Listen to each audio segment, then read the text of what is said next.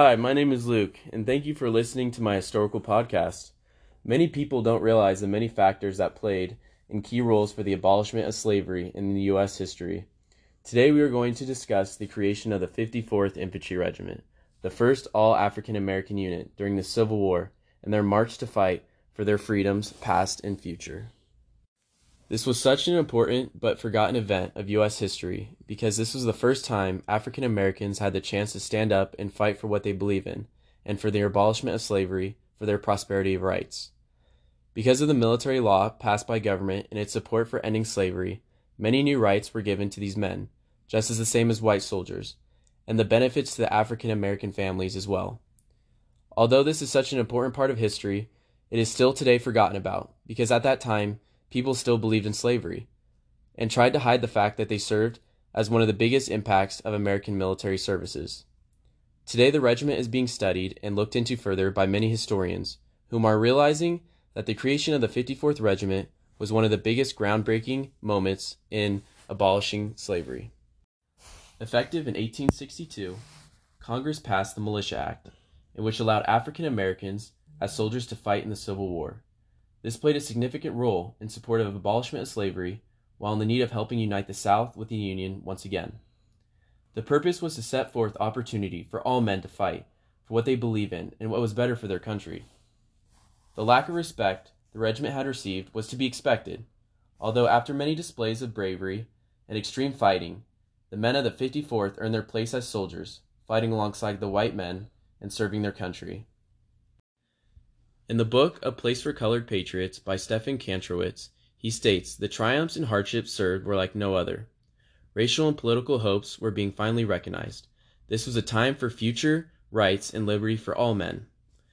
Kantrowitz's books and articles are in the support of the Afro American rights, where he describes the 54th Regiment as being a groundbreaking part of slave history and a country with new liberties for all.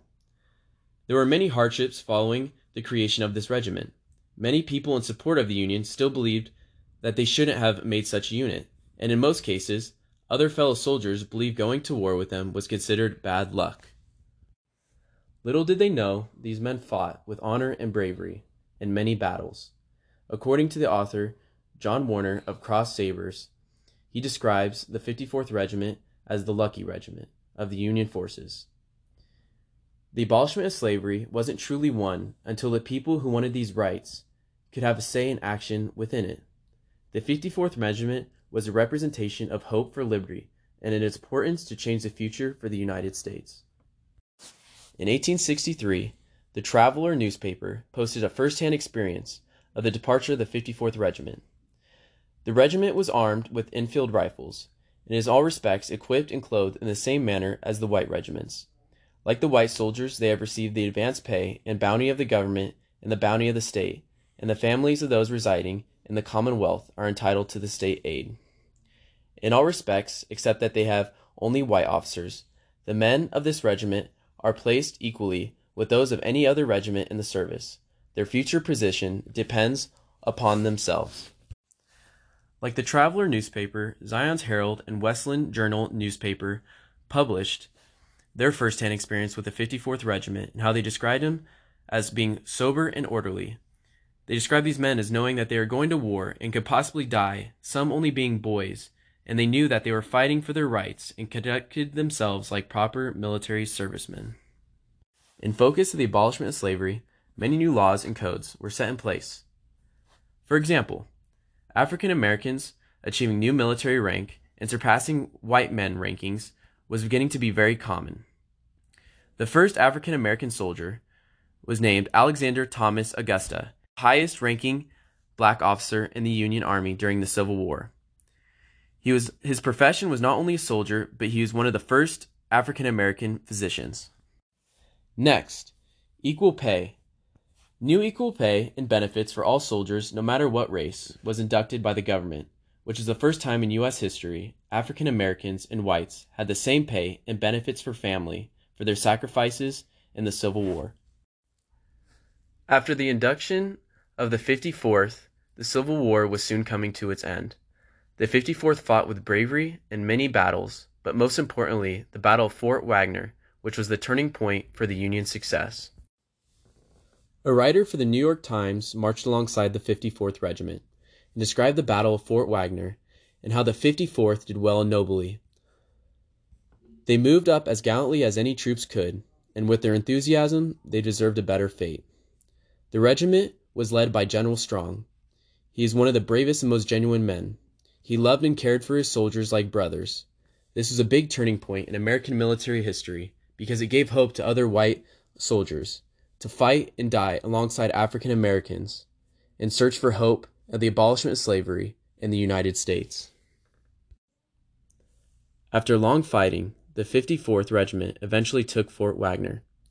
This battle was said to be one of the most important battles in Civil War history because it cut off supplies to Southern soldiers. This led to the South surrendering and the war won by Union forces. There are many contributions the 54th had on the U.S. post Civil War and how they are recognized.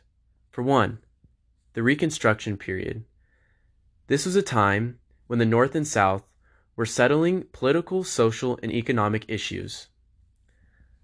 Then the 14th Amendment was granted, which granted equal protection rights among former slaves where they could rejoin the Union.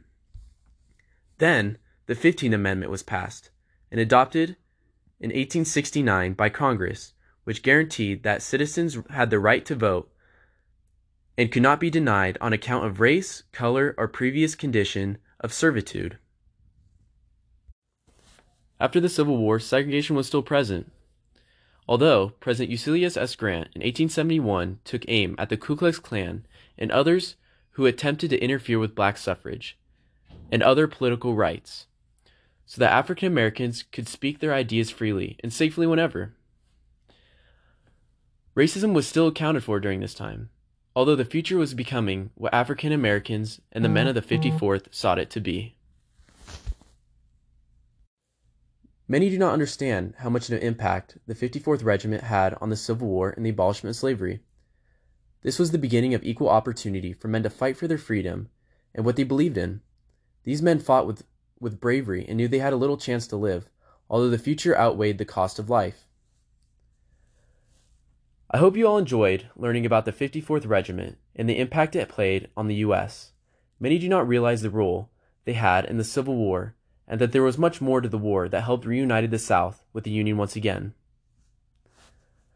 Once again, my name is Luke, and thank you again for listening to my historical podcast.